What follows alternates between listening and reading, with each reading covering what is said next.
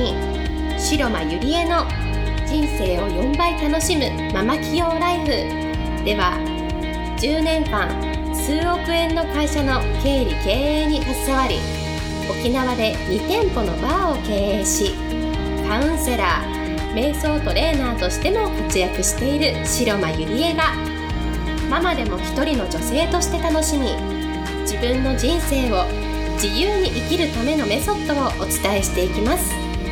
それでは今回の番組をお楽しみください。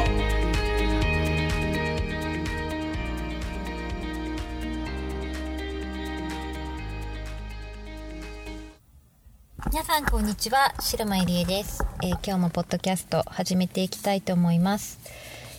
えー、今日のテーマはですね仕事と主婦業を両立できる人と両立できない人人の差は何なのかというテーマでお送りしたいと思います。えー、仕事と育児とかね、主婦業を両立できる人と両立できない人の差なんですけれども、例えば今私がこう仕事でコンサルしているお客様って、みんな主婦の方が多いんですね。まあ独身の方もいますけれども。で、個別コンサルとかしていると、例えば、えー、子供がね、まだまだ小さくって、なかなかそのビジネスの時間にお金がかかえ、ー、ビジネスに集中できない、両立ができないとかね、まだまだ子供が小さいからもっともっと稼ぎたいけど、うまく稼ぐことができないとか、それから自分のね、今までの経験を生かして、で、それを何か仕事にやってみたいとか、まあいろんなご相談を日々受けるんですけれども、えー、すごくね、とても皆さん真面目だし、やる気に満ち溢れていて、すごいなって思うんですね。で、じゃあその時に、そのうまく両立できている人は何がうまいのかっていうと、他人に頼るのがすごくうまいなっていうのが思います。うん。やはり、自分でね、一人であれもこれもやるって大変じゃないですか。特に主婦業、主婦なんてね、もう朝起きてから夜寝るまでもう家事に追われ、その他に自分の仕事があると寝る暇もなくやらなきゃいけないんですよね。うん。だから、できるだけその他人の力を頼るんですよ。決して無理はしない。で、その代わりできることは精一杯やる。目の前に自分がやらなきゃいけないことは目一杯やる。うん。で、そういう人っていうのは全体的にうまくいってます。で、逆に両立できない人っていうのはあまり、ま、周りを頼りません。例えば、その、旦那さんも頼ろうとしないし、家族にもね、頼ろうとしないし、えー、子供をね、預けることも、その、お母さんとうまくいってないからとか言って、なかなか子供を預けようともしないし、そのビジネスに対しても、例えば発注、お金を出してね、発注したりしたら、その時間って、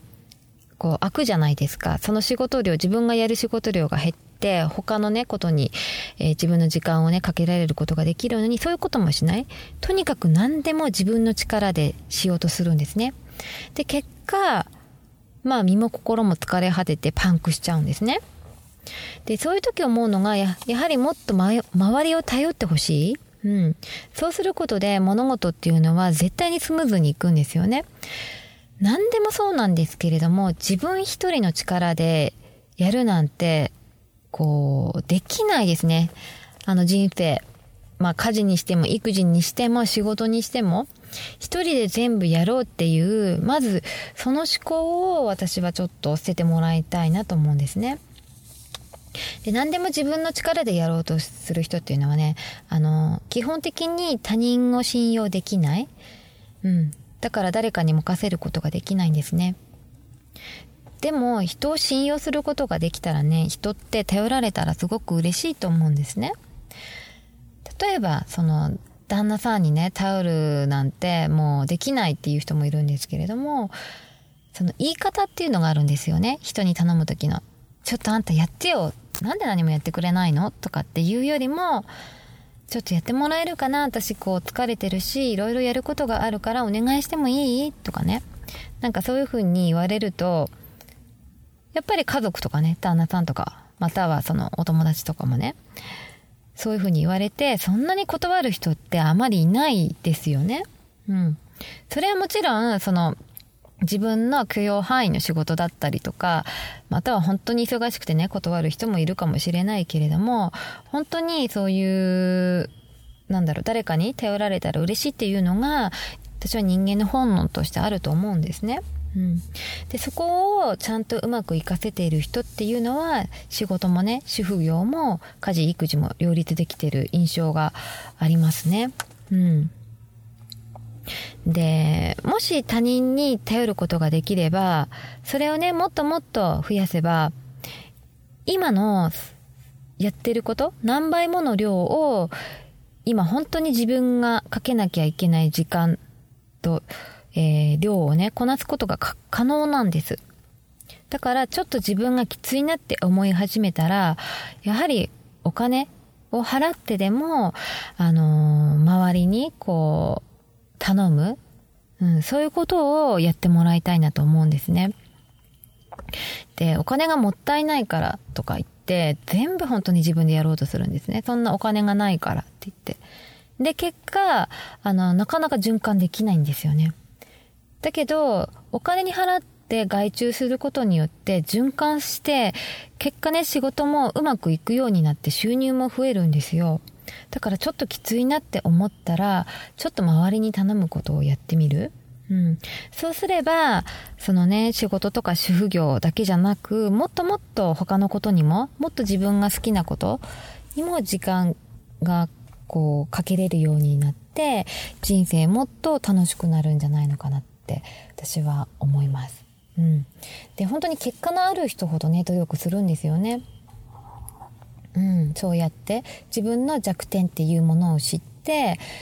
私はここが弱いから他の人にお願いしようとか私はここが弱いからもっともっと努力しようとかってやってうまく自分の時間とかスケジュール管理をするんですね。うん、私もなんですけれどもね今実は車の中で撮ってるんですけれどもやはりこうやって日々あの時間のやるくりとかねやってるんですね。うんでもそうしないとね、本当にビジネスと、それから主婦業と家事育児って、あの、回っていかないんですよね。うん。家でね、撮ろうとすると、やっぱり気になっちゃうんですよね。なんか、撮ろうとした時にピンポーンって誰かお客様がとかね、宅急便とかが来たり、なんかガサガサガサっと犬が動いたりとかして、本当に集中できないので、一番なんか車の中が、あの、私にとっては集中できるんですね。はい。まあ、最後はどうでもいい話になりましたけれども、えー、皆さん、あのー、もしね、両立したいと思っているなら、とにかく誰かの力を借りるっていうこともしてもらいたいなと思います。はい。それでは今日はこれで終わりにしたいと思います。また来週はお会いしましょう。ありがとうございました。本日の番組はいかがでしたか？